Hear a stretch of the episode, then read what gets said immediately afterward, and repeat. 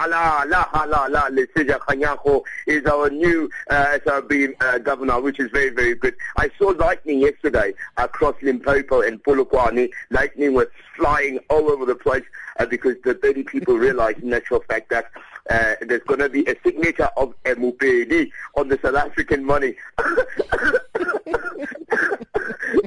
So they were all celebrating. Fantastic stuff. Oh, I'm not even going to ask where you were when you saw all of these things. Indoors, Avantu. Let's leave it there. Clive, Asian markets are surging for the second day as momentum builds following China's PMI numbers. Yeah, you know, the, the PMI numbers now have settled. Everybody's has come to realize it. Uh, China's markets today are shut. Uh, but what's interesting is that the rest of the emerging markets in the Asian uh, space are doing relatively well. They picked up a, a bit of volume yesterday.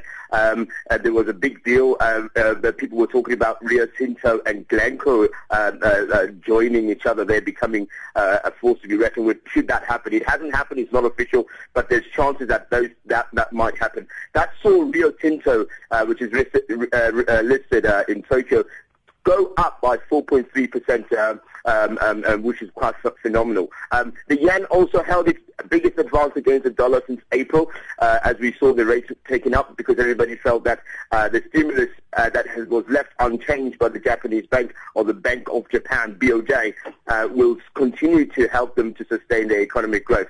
Remember now, um, uh, Sakina, that even though these things uh, look very positive at the current moment, we're still waiting for the United States to pull the plug on its stimulus and see if these markets can run on their own individually without the help of the stimulus. Mm. And on that score, dollar advancing as central bank decisions highlight policy gaps. Yes, the, the policy gaps uh, refer to um, a, a, misunderstanding of how uh, investors interpret what the what the Fed says.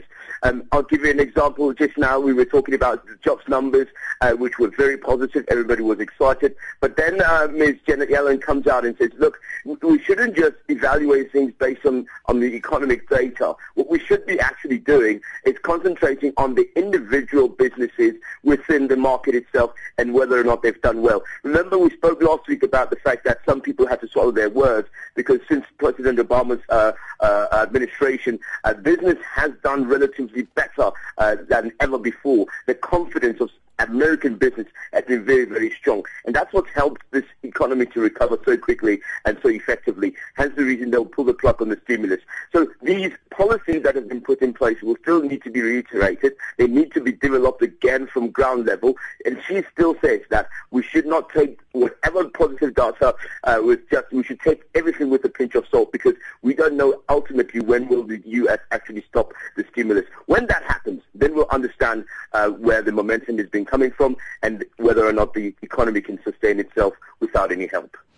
And Clive, here's an interesting story. Now, the mm-hmm. iconic Waldorf Astoria Hotel yeah. in New York yeah. City is uh, set be- uh, to become the biggest prize yet for buyers from China who are looking at uh, making stable investments outside their country. The Chinese people are rich, mate.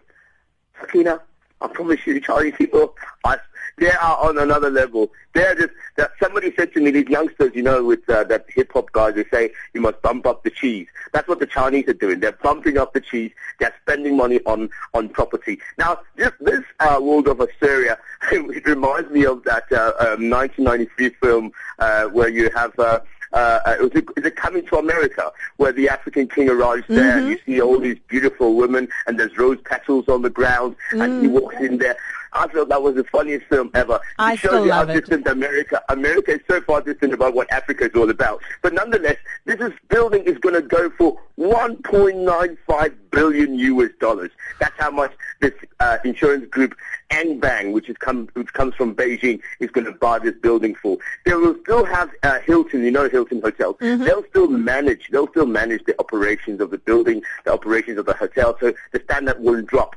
Apparently, uh, after the recent evaluation, this hotel is now sitting at a seven-star rating. I don't know if there's ever been anything like that, a seven-star rating. Mm. That's how important. So if you want to have yourself a good time, Sakina, book yourself a nice holiday, go to the Waldorf Astoria and have some fun. I promise you you'll be treated like a queen.